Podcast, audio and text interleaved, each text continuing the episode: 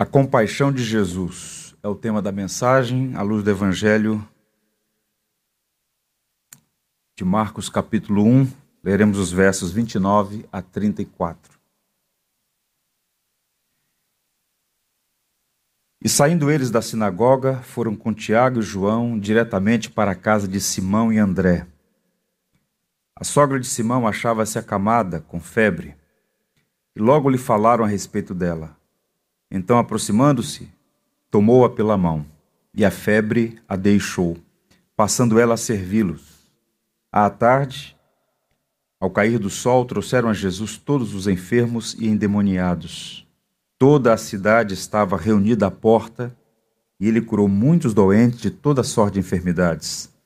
Também expeliu muitos demônios, não lhes permitindo que falassem, porque sabiam quem ele era. Que o Senhor nos abençoe.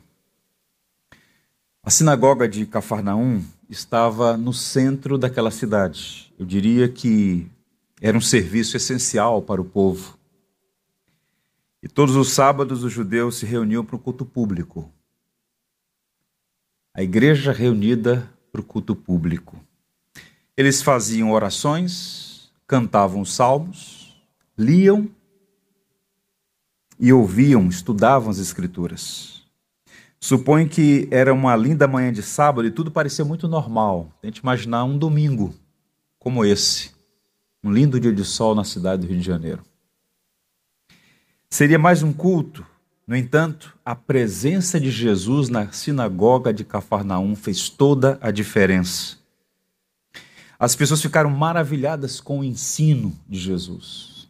A palavra que Marcos usa é de encantamento, de fascínio, de estado de maravilha que foi aquele momento para eles. Eles perceberam que havia algo diferente. Segundo o relato de Marcos, a autoridade de Jesus foi o elemento distintivo que as deixou perplexas, maravilhadas. E a autoridade de Jesus é confirmada porque no meio do culto, um homem possesso de um espírito maligno se manifesta. E o Cristo, com autoridade no ensino, também tem poder sobre espíritos malignos. E a perplexidade delas é aumentada pela maneira como Jesus lidou com aquele processo de espírito maligno. Ele ordenou ao demônio que ficasse quieto e saísse. O homem foi liberto e as pessoas ficaram ainda mais impressionadas. E os eventos na sinagoga de Cafarnaum demonstram essa singular autoridade de Jesus. Como ele mesmo diria no futuro, nas narrativas evangélicas, toda a autoridade me foi dada nos céus e na terra. Portanto, com palavras e ações, no ensino e na expulsão de um espírito maligno, Jesus demonstrou ter autoridade. Essa é a primeira cena, o primeiro episódio num quadro de vinte e quatro horas na vida de Jesus, na narrativa de Marcos. Nós lemos agora pela manhã, a partir do verso vinte e nove, um novo episódio. Depois do culto, Jesus e seus discípulos vão à casa de Pedro.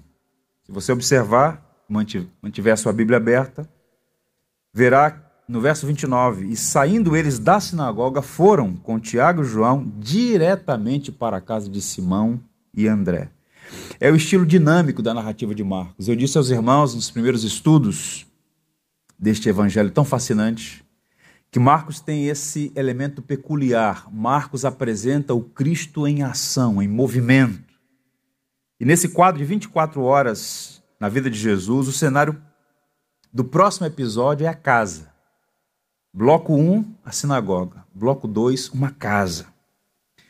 Eles deixam a sinagoga e vão direto para a casa de Simão e André. Observem uma expressão que aparece dezenas de vezes no Evangelho de Marcos. E logo.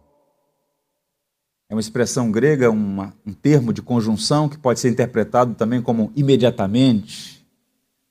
Só no capítulo um aparece onze vezes. No Evangelho de Marcos, mais de quarenta. Porque Marcos está conectando um evento ao outro, dando celeridade ao movimento de Jesus.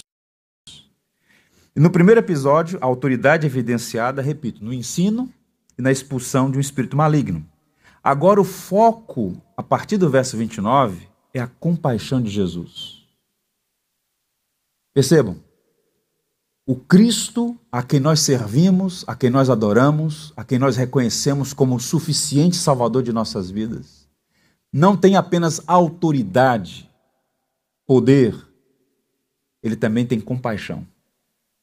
Ao mesmo tempo que ele é soberano, ele é amoroso, se importa conosco.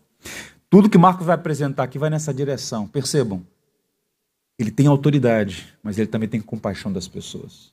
Ele conecta dois elementos que estão em harmonia, atributos harmoniosos no caráter de Deus, revelados na pessoa de Jesus Cristo. Muitas pessoas serão curadas, libertas e salvas. A cura da sogra de Pedro, e fechando esse bloco no capítulo um, a cura do leproso, são dois exemplos que Marcos apresenta para mostrar a compaixão de Cristo com um intervalo, uma janela muito preciosa para a vida de oração de Jesus. Verso trinta e cinco, vamos examinar no domingo que vem. A vida de oração de Jesus. Se você tiver a oportunidade de conhecer Israel, não deixe de ir à Galiléia, norte, lugar mais lindo de Israel, norte. Um dos lugares que faz parte do caminho do peregrino é o sítio arqueológico de Cafarnaum, a aldeia de Naum. Ali encontram-se as ruínas da sinagoga, que embora ou seja, do quarto século, ela foi construída sobre o alicerce da sinagoga que Jesus Cristo ensinou, de acordo com a narrativa de Marcos. É um espaço muito bem preservado, é um dos símbolos da Galiléia, a preservada sinagoga de Cafarnaum. Pois bem, perto dali estão as ruínas da casa que tem sido chamada de a Casa de Simão, a Casa de Pedro, descoberta por arqueólogos ingleses e alemães num trabalho primoroso na década de sessenta, para ser preciso, em mil novecentos e sessenta e oito. E alguns argumentos a favor são bem interessantes. Existe nessa casa, que pode ser visitada, sobre ela foi construída uma igreja, uma capela muito linda. Há ali grafites devocionais nas paredes, símbolos da fé cristã, que apontam que aquele lugar, desde o segundo século, foi espaço onde os cristãos se reuniam para adorar a Deus, e há muitas evidências de que, de fato, era a casa de Pedro. Marcos não está interessado em oferecer o C E P de Pedro, não é? Mas o fato que importa aqui é que Jesus saiu da sinagoga e foi para a casa de Pedro, para a casa de Simão. E o contexto é a casa. Curioso notar, o primeiro milagre de Jesus no Evangelho de Marcos é numa casa. Perceba esse movimento de Cristo. Ele está num culto público, comunitário, numa sinagoga, mas agora ele está numa casa, com uma família, com pessoas. Não é uma cura excepcional comparada às que eles realizariam. Parece uma coisa até simples, né? Curar uma mulher que sofria ou estava padecendo por conta de uma febre. Comparada a outras coisas que Cristo fez, não é nada excepcional. No entanto, há uma coisa muito interessante aqui, que é a seguinte: se de fato Marcos está escrevendo o evangelho que leva o seu nome a partir das memórias de Pedro, como disse Papias, há uma reminiscência pessoal aqui, há um toque afetivo. Pedro compartilhando aquele momento tão especial em que Cristo o visitou na sua própria casa e fez algo tão especial na vida da sua família. É bem verdade que os sinóticos todos vão comentar, Mateus e Lucas, mas Pedro, para ele especialmente, era muito especial. E nessa passagem, há pelo menos três lições que nós devemos guardar no coração. Lições sobre Jesus, sobre os discípulos e sobre a mulher. Eu queria sua atenção para compartilhar com vocês. A primeira delas é a seguinte: o caráter de Jesus é revelado na sua compaixão pelas pessoas. No centro da cena do segundo episódio, há uma mulher enferma, não sabemos o seu nome. No entanto, o texto é claro, inequívoco em afirmar que ela estava com febre alta, corpo debilitado, a ponto de estar acamada, ou seja, alguém que estava tão debilitada que ficou prostrada na cama. Verso trinta diz: a sogra de Simão achava-se acamada, vírgula, com febre. E de acordo com o apóstolo João, Pedro e André eram de Betsaida. Se você verificar na narrativa de João, lá no capítulo quatro, eles eram dali. Todas aquelas cidades, eram mais de duzentas na Galiléia, boa parte delas no entorno do mar da Galiléia. Uma dessas cidades, no lado oriental do lago, era Betsaida, a casa do peixe. Lá viviam André e Simão, dois irmãos. Mas nesse momento da narrativa, eles já estão vivendo em Cafarnaum. E no verso anterior é dito que Jesus foi à casa de Simão e Pedro. Então não era apenas a casa onde Pedro vivia, mas também seu irmão André. O doutor Craig Keener, ele diz o seguinte: muitos pais morriam enquanto seus filhos eram jovens adultos. Nós estamos falando do contexto do primeiro século, onde a faixa etária das pessoas era bem pequena, comparadas a hoje.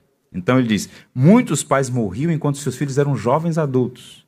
Assim, é possível que Simão e André tenham assumido a casa dos pais. O sogro de Simão provavelmente havia falecido, e Simão e sua esposa tinham trazido a mãe viúva para morar com eles. O cuidado com a família era mais comum no antigo Mediterrâneo do que no Ocidente atual. Portanto, os estudiosos, eles sugerem que o que aconteceu foi: Pedro e André foram residir em Cafarnaum, logo após o falecimento de seus pais, e que tempos depois recebeu também Pedro, a sua sogra, para viver com eles. Esse é o cenário. O John MacArthur, que é um estudioso do Novo Testamento, diz que a sogra de Pedro estava morando com ele e sua esposa, o que pode indicar que o marido estava morto. Qual é a questão aqui? Ponto pacífico. Pedro era um homem casado e a sogra estava morando com ele. Isso alguns disseram que um dos problemas, né? Mas onde Jesus entra não há o que ele não possa resolver, não é, irmãos? O apóstolo Paulo confirma essa informação em sua carta aos Coríntios, sugerindo que a esposa de Pedro costumava acompanhá-lo em suas viagens missionárias. primeira Coríntios nove, verso cinco. Bem, qual é o ponto? Marcos não entra em detalhes, ele apenas informa que a sogra de Pedro estava enferma, mas ela recebeu uma visita muito especial que curou o corpo e a alma. E a história dela foi transformada por esse encontro com Jesus. Marcos, como um habilidoso escritor, está apresentando não apenas a autoridade de Jesus, mas também a sua compaixão. O culto na sinagoga começava sábado pela manhã, bem cedo. E a rotina e os horários deles eram bem diferentes da nossa hoje, pelo menos para a maioria. Eles dormiam muito cedo, não há energia elétrica. O sol se põe, está tudo escuro, as pessoas têm a tendência a dormir mais cedo. E também levantavam bem cedo. É correto pressupor que naquela manhã Jesus passou boa parte do seu tempo na sinagoga. E depois de ensinar as escrituras, libertar um homem de possesso de um espírito maligno, Jesus se dirige para a casa de Pedro, e esse movimento da sinagoga para casa é interessante por algumas razões. Uma pergunta: o que você faz quando sai do culto no domingo de manhã? Via de regra, você vai para casa, almoçar e descansar. Bem, foi o que eles fizeram. Pedro convidou Jesus, alguém muito especial, para ir à sua casa, e somos informados que ele saiu diretamente da sinagoga para a casa de Pedro. Era um horário similar a esse que nós estamos aqui agora, né? Logo após do culto da manhã, termina o culto, Pedro então convida Jesus para ir à sua casa. Marcos apresenta Jesus como alguém que tem interesse nas pessoas, quer seja nas sinagogas, nas casas ou nas ruas. E Jesus estava sempre demonstrando seu amor pelas pessoas. O simples fato de ir à casa de Pedro revela bastante sobre o caráter de Jesus. Um homem simples que, de fato, tinha interesse em pessoas reais. Ele não foi por uma conveniência, mas por um interesse real nas pessoas, especialmente na vida de uma senhora enferma. Então, a gente precisa trazer à memória que o Cristo a que nós servimos é humano. É Deus homem. E o Deus encarnado, Jesus Cristo, tinha esse interesse pelas pessoas. E ele então termina o culto de ensinar e libertar um homem possesso, recebe um convite e ele vai à casa de Pedro para almoçar com Pedro. Maravilha. O doutor Paul Tournier, um médico cristão, que atendeu muitas pessoas, escreveu muitos bons livros, em um de seus textos ele diz o seguinte, ele dá um testemunho. Meus pacientes me dizem carinhosamente: é admirável a paciência que você tem em escutar tudo que eu digo. Eu respeitosamente contesto, dizendo, não é paciência, é interesse. Eu realmente me importo. Percebam, pessoas que têm autoridade, como no caso aqui do doutor Paul Tournier, de fato ouvindo atenciosamente as pessoas, se importando com as pessoas. Cristo fazia isso, e essa era uma marca distintiva dele, a capacidade de se importar com as pessoas, de se conectar às pessoas, de ouvir a história das pessoas, de sofrer com as dores das pessoas, como foi no caso, por exemplo, do seu amigo Lázaro. A única vez que é registrada que Cristo chorou, vendo ali o sofrimento daquela família a quem ele amava em Betânia. E a primeira aplicação para nós aqui é a seguinte, irmãos. A igreja deve seguir os passos de Jesus no desafio de amar as pessoas. É um desafio. O mundo foi radicalmente afetado pelo pecado. O sofrimento é inevitável aos filhos de Adão. Razão pela qual Jesus veio este mundo em uma missão salvífica, redentiva. Todos os atos de bondade e compaixão de Jesus eram sinais do seu grande amor, que seria estampado de uma forma contundente, definitiva, cabal, na cruz de Cristo, na cruz do Calvário. E a igreja, como agência do reino e comunidade dos salvos, tem a responsabilidade, o desafio, a tarefa hercúlea de mostrar ao mundo o quanto as pessoas de fato são importantes, quanto de fato elas precisam ser amadas, acolhidas. Nós precisamos demonstrar interesse pelas pessoas, cuidando delas. Amor nas Escrituras é sempre uma decisão, é sempre algo tangível, não é uma abstração. E lá estava Cristo demonstrando seu amor por aquela família, sentando à mesa com eles, ouvindo, tocando, curando.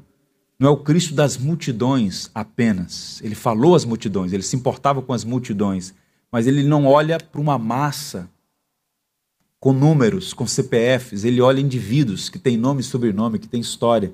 Ele conhece o que faz a gente rir ou chorar. Percebam essa faceta humana de Jesus. Enquanto eu estava meditando nessa passagem, pensando nisso, nesse amor de Cristo, do fato que ele se importa com as pessoas e como nós devemos também imitar os seus passos nessa direção, lembrei de um pastor, amigo nosso, um missionário, no Recife, há muitos anos atrás. Nós estamos falando aí de mil novecentos e noventa e quatro. Ele teve uma experiência no Recife, ele já tinha uma certa popularidade, digamos assim, ele era, recebia muitos convites para pregar. Ele passou uma temporada no exterior, pregou em muitos países, era um indivíduo realmente com ah, um talento muito especial. Deus o tinha abençoado muito. Enfim, ele recebia muitos convites. E um desses convites, ele foi pregar numa igreja à noite e choveu muito naquela, naquela tarde e as, cidade, as ruas ficaram alagadas. Ele estava num problema sério naquela época, né? Sem telefone, celular, enfim, com as dificuldades daqueles dias.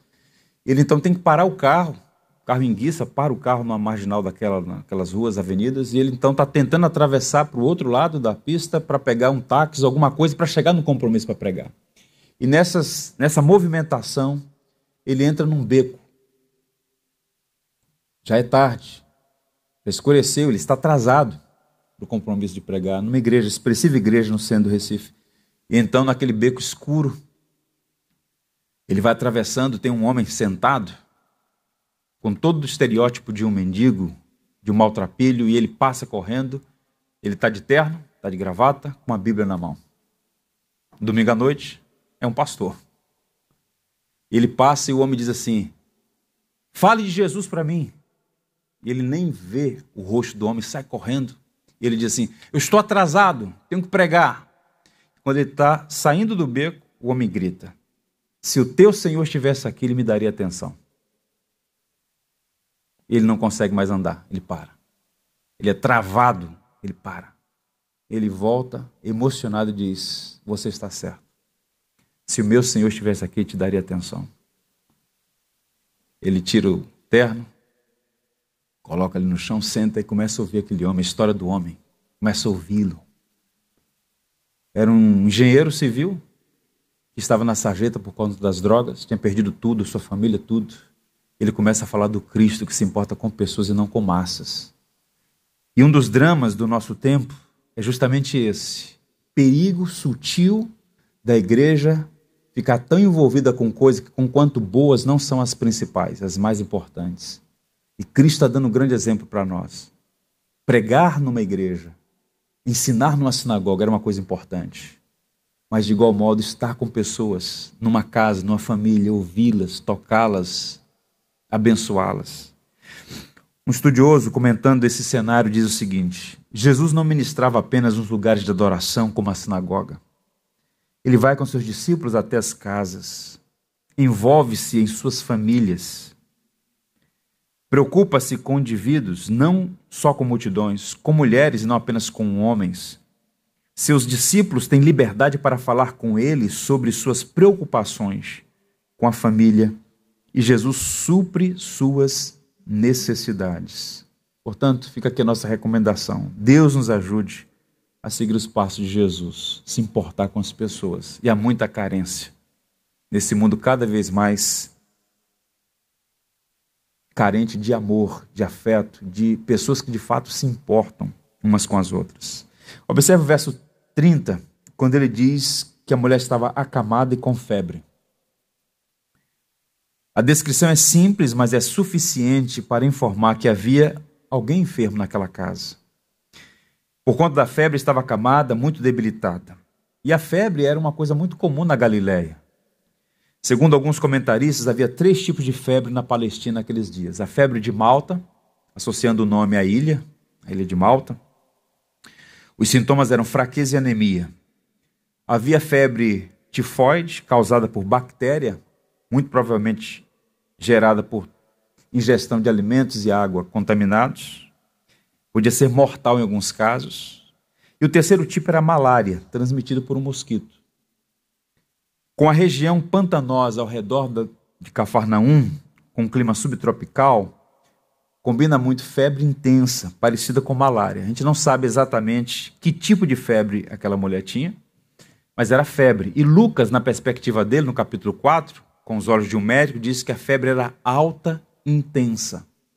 Ela podia morrer. Portanto, não era um resfriado. Era realmente algo sério.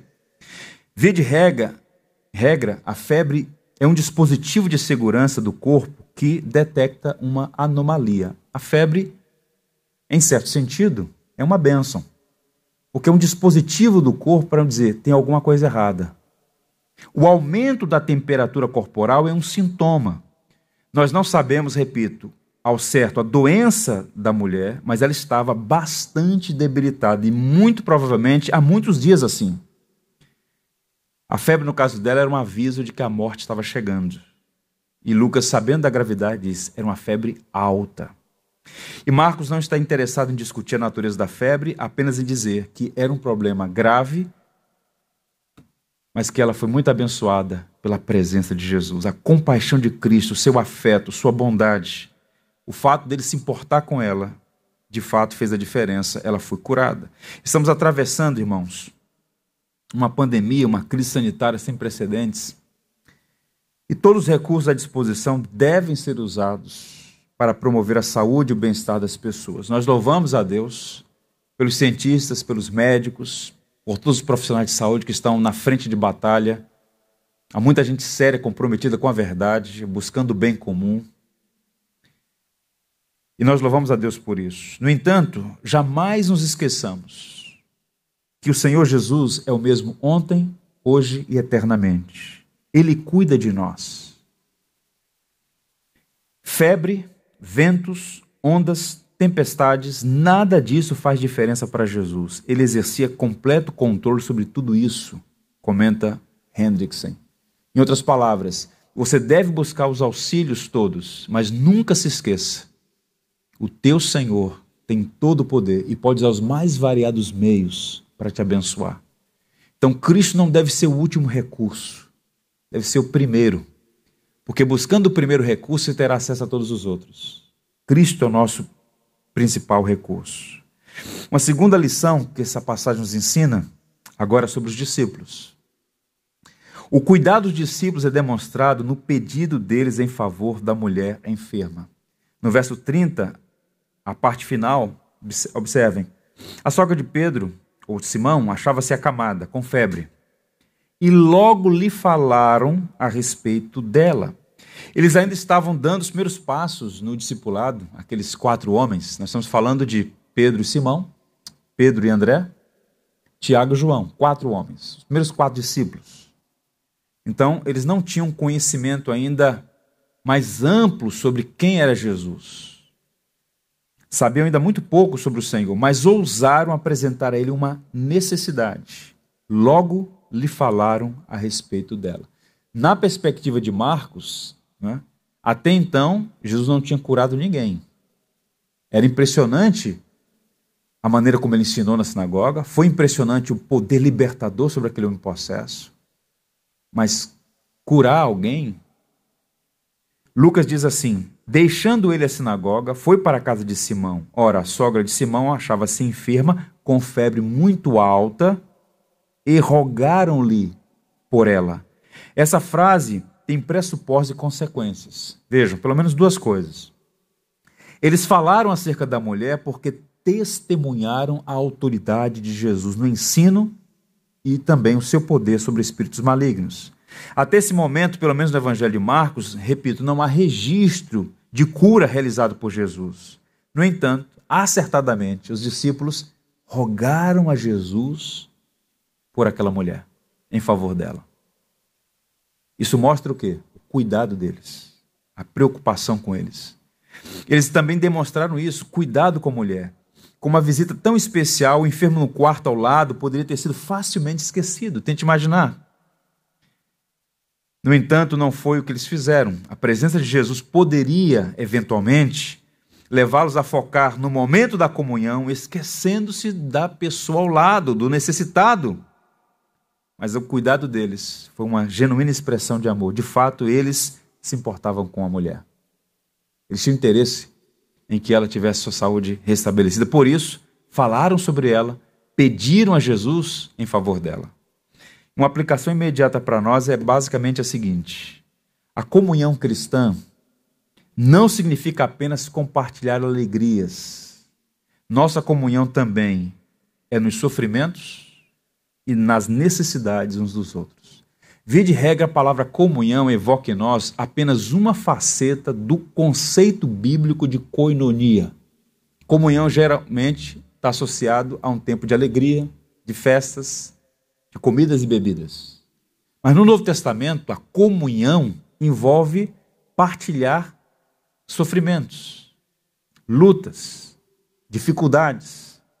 Envolve sacrifícios financeiros para socorrer a quem amamos. O conceito de comunhão não está restrito às alegrias. Lembra do que Paulo escreveu aos Romanos? Que devemos aprender a chorar com os que choram e nos alegrar com os que se alegram. O Jerry Bridges, num livro que estudamos aqui, num passado recente, às quartas-feiras, ele diz, comunhão é mais, muito mais do que comida e diversão. Vai além do que ler, as, ler e estudar as escrituras com outro crente. Comunhão, às vezes, envolve sangue, suor e lágrimas, ao nos colocarmos lado a lado com os nossos irmãos e irmãs perseguidos. E no caso aqui, ele estava em comunhão com aquela senhora, de modo que a dor dela também era a dor deles. E tendo em Cristo uma oportunidade de abençoá-la, eles não se furtam ao dever de falar sobre ela, de pedir sobre ela, porque de fato eles se importavam. Portanto, a solidariedade deles era um sinal de comunhão no sofrimento. Eles se importavam e buscavam a pessoa certa para ajudar uma pessoa querida que estava sofrendo.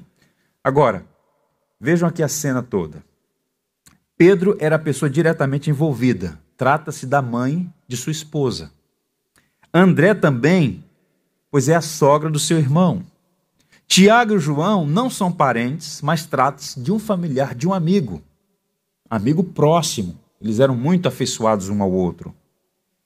Agora, mesmo não havendo nenhum grau de parentesco ou afinidade, é sempre correto socorrer o necessitado e demonstrar compaixão pelos que sofrem. Foi o que Jesus fez. Não havia nenhum grau de parentesco, não havia nenhuma conexão, um histórico de afetividade entre eles, mas Jesus fez o que nós devemos fazer também, demonstrar compaixão pela pessoa humana, Portanto, isso é um traço da divindade em nós, da imago Dei em nós, da imagem de Deus em nós, se importar uns com os outros. É por conta do pecado na estrutura humana, o pecado social, né, nossa herança adâmica, que a gente fica tão egoísta, tão autocentrados em nós mesmos e somos incapazes de socorrer. Por vezes fazemos um esforço em abençoar e ajudar alguém do nosso círculo imediato, mas estranhos? Não, aí também já é demais. Mas está lá Jesus, na casa de estranhos, com os quais ele estava estabelecendo primeiros contatos, uma mulher que muito provavelmente ele nunca tinha visto, mas lá estava o Senhor abençoando e ajudando aquela família. Na contramão dos que fazem piada sobre a cura da sogra de Pedro, eu estou convencido que esse episódio foi muito pedagógico para Pedro, que recebeu o convite para deixar tudo e seguir a Jesus. Tente imaginar, o convite para o discipulado, né, para seguir a Jesus, foi muito recente. Estudamos aqui a coisa de três semanas. Então, a palavra de Cristo foi que eles deveriam deixar tudo para segui-lo. E o que significava isso para Pedro, né? William Lane, em um comentário preciosíssimo, diz o seguinte, vou ler para vocês, três linhas. Ele tinha uma família e uma casa que dependiam dele para a sua provisão. O chamado que lhes foi feito demandava que deixaria de ser pescador para uma obediência radical, total a Jesus. A cura acontecida em sua casa indicava que a salvação veio à sua casa como consequência de sua obediência a Cristo. Em outras palavras, o que está acontecendo ali é um recado subliminar, é uma mensagem nas entrelinhas. Você não vai perder nada por seguir-me. Muito pelo contrário. Você vai ganhar aqui e no porvir. Pedro jamais poderia imaginar que Cristo pudesse sentar à mesa com a sua família. Eram gente, reais, de carne e osso, e ali estava o Senhor com eles. O discipulado deles não implicou em abandono da família. Como disse Paulo, muito provavelmente a mulher de Pedro o acompanhava em algumas viagens. Eles deveriam amar a Jesus acima de todos os amores, mas isso não exclui o dever de amar e cuidar das pessoas. E aqui é uma mensagem aos homens, em particular aos homens da igreja. A melhor coisa que uma pessoa pode fazer em favor da sua família é seguir a Jesus. A literatura dos puritanos ingleses é um negócio colossal, em termos de volume, de obras que eles publicaram, gigantes. E é impressionante como um médico de, da alma, como eles cuidavam das famílias da igreja, dando orientações de sabedoria. Palavras, por exemplo, como do William Ames, recuse-se a casar com alguém que se recusa abraçar o Evangelho. Palavras como a melhor maneira de abençoar o seu casamento é tornar-se mais parecido com Cristo. Falando dessa conexão, como o Evangelho, como de fato o Evangelho, tem implicações para a nossa vida em todas as demais áreas. Que bênção é saber disso. E Pedro agora estava vendo ali diretamente como a decisão de seguir a Jesus estava abençoando a sua família. Lá estava um familiar dele, a mãe da sua esposa, sendo abençoada por Jesus. E a aplicação, a segunda nessa passagem, é a seguinte. Buscamos socorro quando a pessoa que está sofrendo é alguém a quem amamos.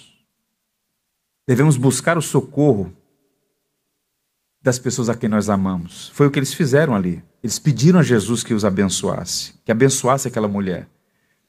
Repito, buscar o auxílio de Jesus não deveria ser o último recurso, mas o primeiro. Seja usando meios ordinários ou sobrenaturais, Jesus é a fonte de toda a bênção e toda a esperança. Portanto, antes de entrar na casa de Jesus, ou melhor, antes de entrar na casa, Jesus já sabia da situação daquela mulher. Isso nos ensina também que as nossas orações não têm como objetivo informar a Deus, né? Como nós cantamos ainda há pouco. Quem a Ele pode aconselhar? Ele conhece o fim desde o começo. Mas somos ordenados a levar ao Senhor todas as nossas necessidades, ou como disse o próprio Pedro, lançar sobre ele toda a nossa ansiedade. E eles agiram assim ao apresentar o caso a Jesus. Um hino do cantor cristão de número cento e cinquenta e cinco, o grande amigo, na primeira estrofe diz assim: em Jesus, amigo, temos mais chegado que um irmão. Ele manda que levemos tudo a Deus em oração. Ó, que paz perdemos sempre, ó, que dor no coração, só porque nós não levamos tudo a Deus em oração.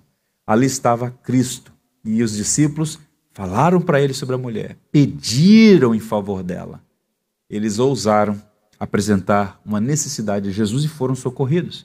Portanto, eu quero incentivar a cada um de vocês, apresentem suas necessidades a Cristo. O bispo John Riley diz, quando Jacó se viu envolvido em grande dificuldade, primeiramente voltou-se para Deus e suplicou, livra-me das mãos do meu irmão Esaú. Quando Lázaro adoeceu gravemente, suas irmãs imediatamente mandaram dizer a Jesus, Senhor, está enfermo aquele a quem amas. Devemos agir precisamente da mesma maneira. Fazer de Jesus o nosso primeiro recurso. Confia os teus cuidados ao Senhor e Ele te susterá. Salmo cinquenta e cinco. Agora observa o verso trinta e um. Então, aproximando-se, tomou-a pela mão e a febre a deixou, passando ela a servi-los. Mais uma vez, Marcos usa uma expressão da língua grega, então, este imediatamente, este logo, mostrando aí que foi um processo rápido, uma atitude de compartilhar a necessidade que levou Jesus Cristo a agir em favor. Uma sinergia aqui. Deus opera em resposta às nossas orações. Deus assim escolheu. As nossas orações não movem a mão de Deus, não manipulam a Deus, mas de um modo misterioso Deus decidiu operar em resposta à oração do seu povo. Clama-me. Responder-te-ei e anunciar-te-ei coisas grandes e ocultas que não sabes, diz o profeta. Agora notem a cena narrada. Aproximando-se, tomou-a pela mão e a febre a deixou, passando a servi-los. Os verbos que Marcos usa aqui, todos eles vão apontar para a compaixão de Cristo. Aproximando-se, um verbo que é mais do que movimento físico. Sim, ele se achegou a ela, mas esse movimento é simbólico, aponta para a missão de Jesus. O Cristo que se aproxima de nós. Não foi ela que buscou a Cristo, foi Cristo que a buscou. Se aproximou. Ou como diz o próprio Marcos no capítulo dez, ele veio servir e dar a sua vida em resgate de muitos, aproximando-se. É assim que Cristo faz conosco, ele se aproxima, ele se achega. E o texto diz, tomando-a pela mão. Essa expressão era uma expressão idiomática do, do aramaico que aponta para a cura. Tomando-a pela mão. E há dois estágios na vida dessa mulher que são bem interessantes. O primeiro é a sensação de esgotamento, frustração, desesperança. É assim que é chamado, indisposto, corpo debilitado, febril há muitos dias. Esse era o primeiro estágio, uma mulher completamente debilitada. Agora o segundo estágio, a ação de Cristo. Ele entra na história dela, ele a transforma, ela volta à vida, à atividade, experimenta a alegria de viver bem. Isso é fantástico. E a pergunta passa a ser a seguinte, o que é que motivou Jesus a curá-la? Só há uma resposta correta. Sua compaixão. Seu amor a levou, o levou a agir em favor dela. Há um hino que diz, há momentos que as palavras não resolvem, mas o gesto de Jesus demonstra amor por nós. Foi no Calvário que, sem falar, mostrou ao mundo inteiro o que é amar. Então, o fato de se aproximar, o fato de, com ternura, tomá-la pela mão, mudar o quadro de uma situação de debilidade e prostração para a atividade de vida, mostra quanto Cristo, movido pela sua compaixão, que pode ser definido como amor em ação, o amor que promove uma ação. De fato, aquela mulher foi abençoada. E para nós, qual é a lição? Quando tudo parece perdido, Cristo se revela como Salvador. Talvez aquela mulher meditando, pensando, enquanto estava prostrada naquela cama, totalmente sem esperança, quem poderia ajudá-la? Primeiro século era cristã, norte de Israel, medicina rudimentar, pessoas simples, numa aldeia, no subúrbio do mundo, quem poderia ajudá-la? mas de uma maneira soberana. O próprio Deus encarnado está ali, se aproxima, levanta, restaura. E esse movimento não é apenas físico, repito, ele é um movimento simbólico, representa o que Deus faz em nosso favor. Deus que vê o nosso encontro, que conhece as nossas mazelas, fraquezas, debilidades e nos levanta, nos restaura. Meus irmãos, há pessoas que estão espiritualmente febris e acamadas. A desesperança é capaz de tomar uma forma tão avassaladora que a pessoa pode experimentar um tipo de morte sem que haja um atestado de óbito. Crises são fábricas de desespero ou oficinas de esperança. E por vezes nós mesmos, cristãos, que professamos a fé em Jesus, nos sentimos limitados, com as mãos atadas, impossibilitados de agir. Sofremos por nós mesmos, sofremos por pessoas a quem amamos, e são nesses momentos de crise que podemos experimentar o Cristo que se aproxima, o Cristo que nos toca com sua graça, o Cristo que nos levanta para a vida, o Cristo que o autor de Hebreus, sobre quem o autor de Hebreus afirmou, nunca o deixarei, nunca o abandonarei. Essa é uma experiência que só o salvo em Jesus Cristo tem, experiência da presença de Cristo, fortalecendo a sua vida nos momentos mais adversos. Portanto, guardem isso, nunca o deixarei, nunca o abandonarei, disse Jesus. E por fim, a gratidão do coração se manifesta nas mãos que servem. A lição é sobre a mulher em si. A gratidão do coração se manifesta nas mãos que servem. A última parte do verso diz assim: aproximando-se, tomou-a pela mão e a febre a deixou. O restante? Passando ela a servi-los. A mulher estava debilitada, acamada, com febre. Não sabemos por quanto tempo. Marcos omite essas informações pormenores. Mas o fato é que ela estava muito debilitada. No entanto, o que se destaca aqui é a visita de Jesus, a sua intervenção, sua graça sobre a vida dela. Ele se aproxima, toma pela mão, ela é fortalecida. E foi o suficiente para que ela fosse curada. E o texto diz que a febre a deixou. Mas não tem ponto aí. Poderia ser uma cura, não é? Ela estava enferma, o Senhor se aproxima, toma pela mão e a febre deixou. Ponto. Não. Passando a servi-las. Esta sentença final faz toda a diferença. Na contramão dos falsários que exibem simulacros de cura para ostentar um poder forjado, Jesus curou total e plenamente aquela mulher. Embora não saibamos a natureza específica da enfermidade, a febre alta, o corpo debilitado, indicavam tratar-se de algo grave. Mas quando o Senhor se aproximou dela e a tomou pela mão e a febre deixou, seu corpo foi total e instantaneamente restabelecido. Não houve uma melhora, não houve um start para um processo, ela ficou plenamente recuperada. É uma coisa impressionante. Quem já passou por a experiência de estar acamado com febre alta num processo dessa natureza, sabe que a recuperação por vezes é lenta. Estou me sentindo melhor. Sentindo melhor significa que há uma progressão positiva, mas ninguém fica bom instantaneamente. Mas no caso dessa mulher, passando a servi-los, imediatamente ela passou a servi-los. Ou seja, não houve uma melhora gradual, foi algo instantâneo. Imagine a reação da mulher. O coração dela estava transbordando de alegria. Eles estavam se aproximando do final da tarde e ela se dispõe a servi-los como? Como expressão de gratidão. As mãos que servem revelam o coração agradecido. E na sinagoga, a reação das pessoas foi de admiração. Na casa de Pedro, a reação da mulher foi de serviço. Curada, ela reagiu com serviço e, ao que tudo indica, ela também passou a seguir Jesus.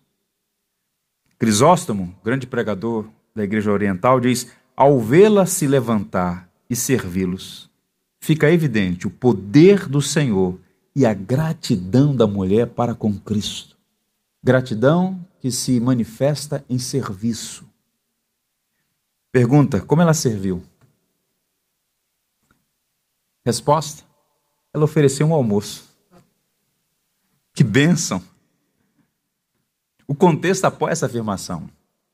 Era costume entre os judeus dedicar o Shabbat ao Senhor, descansando de suas atividades e fazendo os exercícios espirituais. Esse é o conceito do Shabbat, do memorial da criação. Descansar o corpo e elevar a alma. E eles passaram boa parte do dia na sinagoga. Depois foram à casa de Pedro. E seguindo a tradição, fizeram uma refeição familiar. Assim, quando saímos daqui, estivemos nas nossas casas, almoçando com as nossas famílias, era o que eles fizeram naqueles dias também. A nota de rodapé da Bíblia King James diz o seguinte, uma nota instrutiva. Jesus e seus discípulos certamente foram almoçar com a família de Pedro, pois a refeição principal do sábado era tradicionalmente servida logo após o encerramento do culto matinal das sinagogas. Então, vamos remontar o cenário. Sinagoga, Cristo prega, encantadas com o poder, a autoridade dele. Um espírito maligno se manifesta, ele com autoridade expulsa. Pedro o convida, ele vai à casa de Pedro, fala sobre a sua sogra, o Senhor aproxima-se dela, toma pela mão, a cura. E como é que ela expressa gratidão? Preparando uma refeição para sua família. Após seu toque, ela se levantou para servi-los, saiu da cama, símbolo de prostração, e foi para a cozinha, símbolo de atividade. Uma nota minha, isso não está na Bíblia, eu acho que Pedro deve ter olhado para ela, agora você capricha nesse almoço, hein, mulher? Se ela foi uma boa sogra como a minha, deve ter feito um bacalhau, algum peixe lá do Mediterrâneo, ou do mar da Galiléia, para Jesus. Jesus gostava de bom peixe. Após a ressurreição, ele estava à praia comendo peixe. O fato é que ela serviu uma refeição àquela família, uma mulher que estava acamada. A aplicação para nós, caminhando para o final, é a seguinte. O serviço é uma característica do discípulo de Jesus. Isso aqui não é questão de opção ou de estatura. Todo genuíno discípulo deve servir. Servir não é sinônimo, no entanto, de subserviência.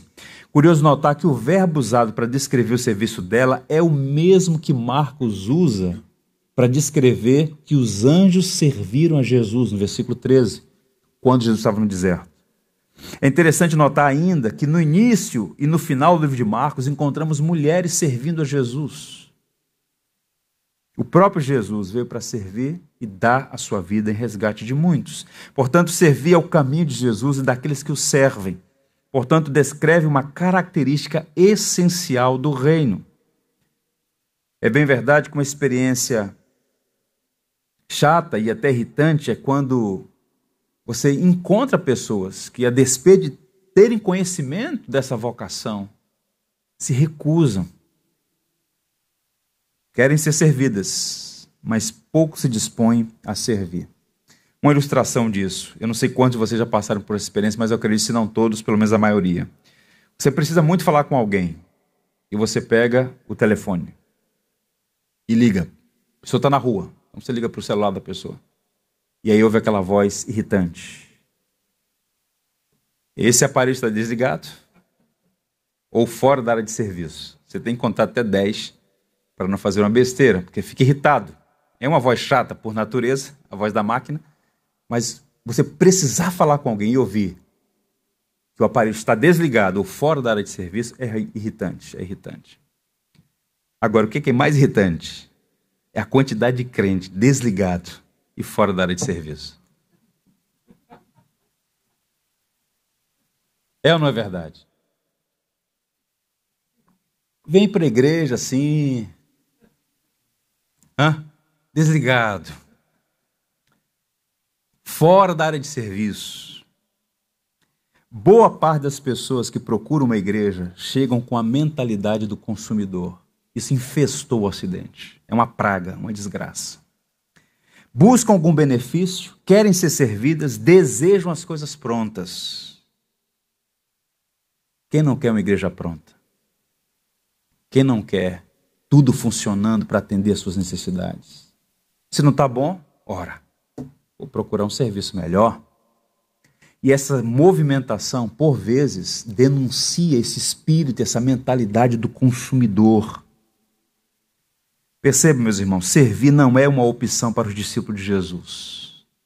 Spurgeon, pregando para uma igreja de cinco mil membros, e todo mundo envolvido na seara, ele dizia, ou você é um missionário ou você é um impostor. Isso é sério. Recebemos dons que devem ser usados em favor de outros na esfera da criação e na esfera da redenção. Todos nós devemos buscar, nas palavras de Jesus, trabalhar enquanto é dia, pois a noite vem, quando ninguém mais poderá trabalhar. Quando se é jovem, não se trabalha porque não tem experiência. Mais à frente, não se envolve porque está numa fase de estudos, termina os estudos. Agora não dá porque está em estudos mais avançados. Agora estou me preparando para casar. Agora, os primeiros dias do casamento é mais complicado. Chegou o neném, agora com criança não dá para fazer mais nada. Cria seus filhos. Agora não dá mais porque estou numa fase complicada no meu trabalho. Mais à frente, ih, complicou. Agora estou que ficar com meus netos porque minha filha está trabalhando. Ah, agora não dá mais, eu estou sentindo as dores aqui, estou com uma preocupação. Passa a vida inteira numa inatividade, que é triste. Você não vai ser salvo pelo que você faz, mas é muito triste chegar ao final da vida, olhar para trás e perceber que não houve nenhuma significativa contribuição para a edificação da igreja e o avanço do reino. É uma pobreza, mesmo que você esteja no melhor endereço da cidade. É um estado de miséria indescritível. Pedro disse assim, palavra de Deus nos lábios de Pedro. Cada um exerça o dom que recebeu para servir os outros, administrando fielmente a graça de Deus em suas múltiplas formas. Todos recebemos dons e devemos servir fielmente em suas múltiplas formas, cada um encontrando seu lugar na seara. Portanto, qual é a aplicação? Faça o convite para Jesus entrar em sua casa e fale com ele das suas necessidades. Sirva, mas também faça essa aplicação. Convide a Jesus para entrar na sua casa. Fale com ele das suas necessidades. É possível, irmãos, que haja pessoas entre nós, exista pessoas entre nós, que tenha gente enferma em sua família. Não apenas enfermidades físicas, mas enfermidades de outra natureza. Qual é a recomendação? Convide a Jesus para entrar e apresente o caso a ele. Convidar Jesus para entrar na casa, na sua casa, e apresentar as necessidades a ele pode ser o começo para tirar pessoas do leito, do leito da desesperança para o exercício da vida. Então, certamente há problemas na sua casa. Pode ser não ser, pode não ser no círculo imediato, mas no círculo maior. Há pessoas enfermas. Convide a Jesus, partilhe com ele, fale com ele os problemas, peça ao Senhor uma intervenção, como foi feito na vida daquela mulher. Warren Wiseman, comentando a situação de Pedro, ele diz assim, que privilégio para Pedro e sua família ter o Filho de Deus como convidado em sua humilde casa. Logo o convidado tornou-se anfitrião, da mesma forma como um dia o passageiro do barco de Pedro tornou-se o seu capitão. Quando Cristo é convidado e assume, ele se torna um anfitrião. Ele passa a dar as diretrizes. O barco da vida pode parecer ser nosso, mas quando Cristo assume, ele é o capitão, ele que dirige, ele que governa. A parte final, que eu vou apenas ler, fecha esse bloco, os versos trinta e dois a trinta e três, dizendo o seguinte. À tarde, ao cair do sol, trouxeram a Jesus todos os enfermos e endemoniados. Toda a cidade estava reunida à porta. Verso trinta e quatro. E ele curou muitos doentes de toda a sorte de enfermidades. Também expeliu muitos demônios, não lhe permitindo que falassem, porque sabiam quem ele era. Marcos, então, passa a descrever esse primeiro dia do ministério de Jesus, a última parte do dia de Jesus. Ao cair do sol, porque para os judeus, o fim do dia não é meia-noite. É quando o sol se põe. Desde as seis da tarde, um novo dia começava com as primeiras estrelas no céu. Então, o sábado é o Shabbat. Feriado, ainda hoje, feriado de Israel, dia de descanso. Comércio fica todo fechado, pessoas evitam qualquer atividade. Mas depois das dezoito, ao pôr do sol, começa um novo dia. É interessante, lá ainda em Israel hoje, a cidade no sábado fica toda fechada, parada. Mas depois das dezoito, a festa, a vida. E é muito comum ali, junto aos muros das lamentações, as festas, as cantorias. Terminou o Shabat, começa um novo dia. Então, aquelas pessoas tinham ouvido falar do que Jesus fez na sinagoga. E a fama de Jesus correu rapidamente. E elas ficaram esperando, esperando, esperando. Quando o sol se pôs, elas correram para a casa de Pedro. Uma multidão à porta. Porque o simples fato de carregar um enfermo já era uma atividade para os judeus que eram extremamente rigorosos na guarda do sábado. Então eles esperaram terminar o sábado para carregar multidões, muitas pessoas até Jesus. A fama dele correu. É interessante. E o texto vai dizer que ele curou muitas pessoas, expeliu muitos demônios e a fama de fato correu. O verso trinta e três e trinta e quatro podem ser resumidos assim. Você tem no verso trinta e três muitos pacientes e no verso trinta e quatro um médico poderoso capaz de curar o corpo e a alma. Ao fim do primeiro dia do ministério de Jesus na Galiléia, sua fama tinha corrido o mundo. E eu encerro dizendo aos irmãos que Jesus demonstrou autoridade por palavras e ações no ensino das Escrituras e no poder dos espíritos malignos, de expulsar espíritos malignos. Cheio de compaixão e graça, demonstrou interesse nas pessoas e usava esse poder para servi-las. Como bem disse um poeta, se houvesse mundos infinitos, feitos de criaturas amorosas, elas juntas não teriam tanto amor em si quanto houve no coração daquele homem, Cristo Jesus. Que o Senhor nos ajude a ver a sua compaixão e a responder com serviço, com amor, com gratidão por tudo que Ele é e por tudo que Ele tem feito em nosso favor. Amém? Tudo que tens feito, por tudo que vais fazer, por tuas promessas e tudo que és, quero te agradecer com todo o meu ser. Te agradeço, meu Senhor. Te agradeço, meu Senhor. Te agradeço por me libertar e salvar, por ter morrido em meu lugar, te agradeço, Jesus, te agradeço, eu te agradeço, te agradeço por tudo feito, por tudo que vais fazer, por tuas promessas e tudo que és, eu quero te agradecer com todo o meu ser. E aí, te agradeço, meu Senhor. Te agradeço, meu Senhor. Te agradeço por me libertar e salvar, por ter morrido em meu lugar, te agradeço.